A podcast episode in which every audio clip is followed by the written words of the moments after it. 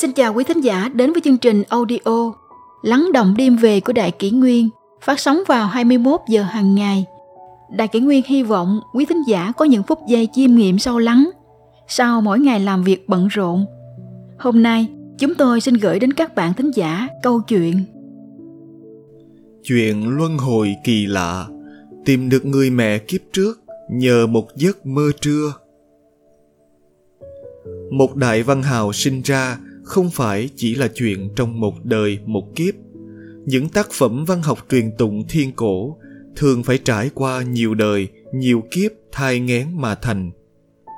Câu chuyện luân hồi chuyển thế của hoàng đình kiên thi gia trứ danh đời tống dưới đây là một ví dụ chân thực. Hoàng Đình Kiên, sinh năm 1045, mất năm 1105.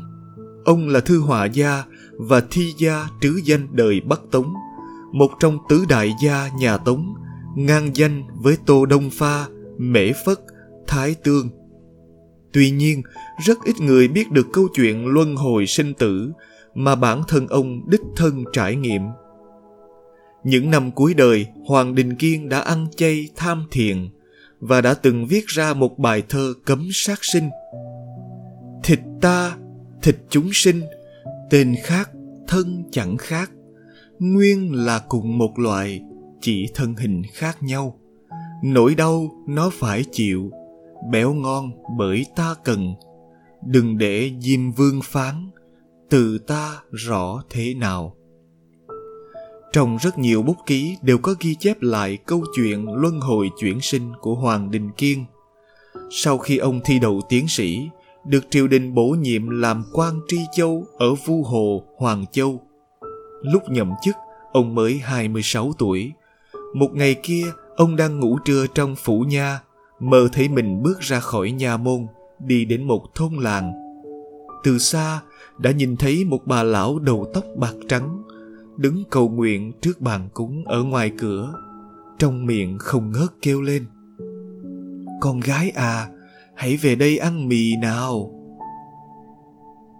Nhìn thấy trên bàn, có cúng một tô mì rau cần.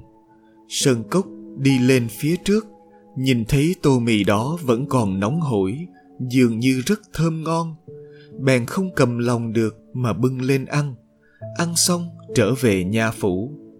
Sau khi tỉnh dậy, từng cảnh trong mơ vẫn còn rất rõ ràng.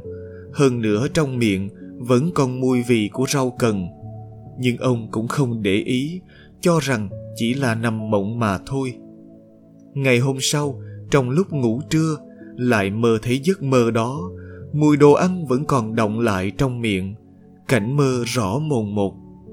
Hoàng đình kiên cảm thấy không thể tin được, liền bật ngay dậy đi ra khỏi châu nha, men theo con đường trong giấc mơ, muốn tìm hiểu ngọn nguồn.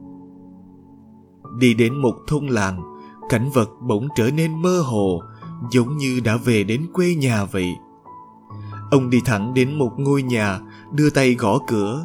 Người ra mở cửa lại chính là bà lão trong giấc mơ. Bèn kể lại chuyện bà đứng trước cửa gọi người trở về ăn mì, mà ông mơ thấy, hỏi rằng có chuyện đó hay không. Bà lão trả lời, hôm qua là ngày dỗ của con gái lão. Bởi vì lúc còn sống nó rất thích ăn mì rau cần. Vậy nên lão đứng trước cửa gọi nó về ăn mì. Mỗi năm, lão đều làm như vậy cả. Hoàng đình kiên cảm thấy ngạc nhiên, hỏi rằng, con gái của bà đã qua đời bao lâu rồi? Bà lão đáp, đã 26 năm rồi. Hoàng Đình Kiên sực nhớ, bản thân mình năm nay chính là 26 tuổi. Ngày hôm qua chính là ngày sinh của mình liền hỏi bà lão tình hình của cô con gái lúc còn sống, hoàn cảnh trong nhà thế nào. Bà lão nói, lão đây chỉ có một cô con gái, lúc còn sống nó rất thích đọc sách, ăn chay, tính phật, rất là hiếu thuận, nhưng không chịu lấy chồng. Đến năm 26 tuổi thì đột nhiên đổ bệnh mất. Trước lúc mất, nó còn nói rằng sẽ trở về đây thăm lão nữa. Hoàng Đình Kiên chấn kinh vội hỏi, Khuê phòng của cô ấy ở đâu? Tôi có thể xem thử được không? Bà lão chỉ về một căn phòng cũ kỹ nói, chính là căn phòng này, cậu hãy đi vào xem thử đi. Lão đi pha trà cho cậu. Hoàng đình kiên đi vào trong phòng, nhìn quanh tứ phía. Giường ngủ, bàn ghế, cảm thấy rất là gần gũi chỉ thấy ở góc tường có một cái tủ lớn, vẫn khóa như cũ. Sơn cốc hỏi bà lão, bên trong là gì vậy? Bà lão đáp, toàn bộ đều là những quyển sách mà con gái lão từng đọc qua. Sơn cốc hỏi, có thể mở ra xem được không?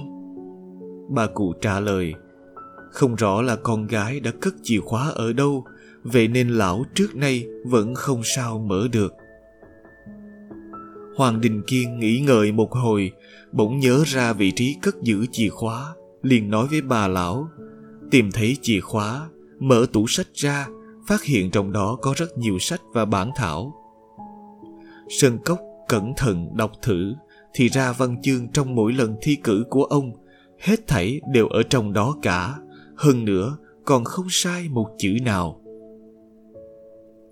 Hoàng đình kiên lặng im suy nghĩ hồi lâu bỗng nhiên hiểu ra, biết được bản thân đời trước là thân nữ. Nơi đây chính là quê nhà đời trước của ông. Bà lão chính là người mẹ của ông đời trước. Hiện nay nhà này chỉ còn lại một mình bà lão. Thế là sơn cốc quỳ mọc xuống đất phụ phục dưới chân bà lão rưng rưng gọi mẹ, nói rằng, mình bản thân chính là con gái của bà chuyển sinh. Sau đó hoàng sơn Khốc trở về dẫn người đến nghênh đón bà lão trở về phủ nha, phụng dưỡng những năm cuối đời. Về sau, bản thân ông cũng đã đi trên con đường ăn chay tập thiền. Viên mai, nhà văn triều đại nhà thanh, sau khi nghe được câu chuyện này, đã không khỏi thở dài, nói, sách đến đời này, đọc đã muộn. Ý là nói rằng, sự sinh ra của một đại văn hào không phải chỉ là chuyện trong một đời một kiếp. Còn những tác phẩm văn học truyền tụng thiên cổ thường là phải trải qua nhiều đời nhiều kiếp thai ngén mà thành. Đời trước kiếp này, quanh đi quẩn lại, nhìn như kỳ diệu nhưng không hẳn là mơ hồ. Những cuộc gặp gỡ tình cờ trong đời người, có lẽ trong đó cũng đã ẩn chứa rất nhiều cơ duyên mà người ta không biết.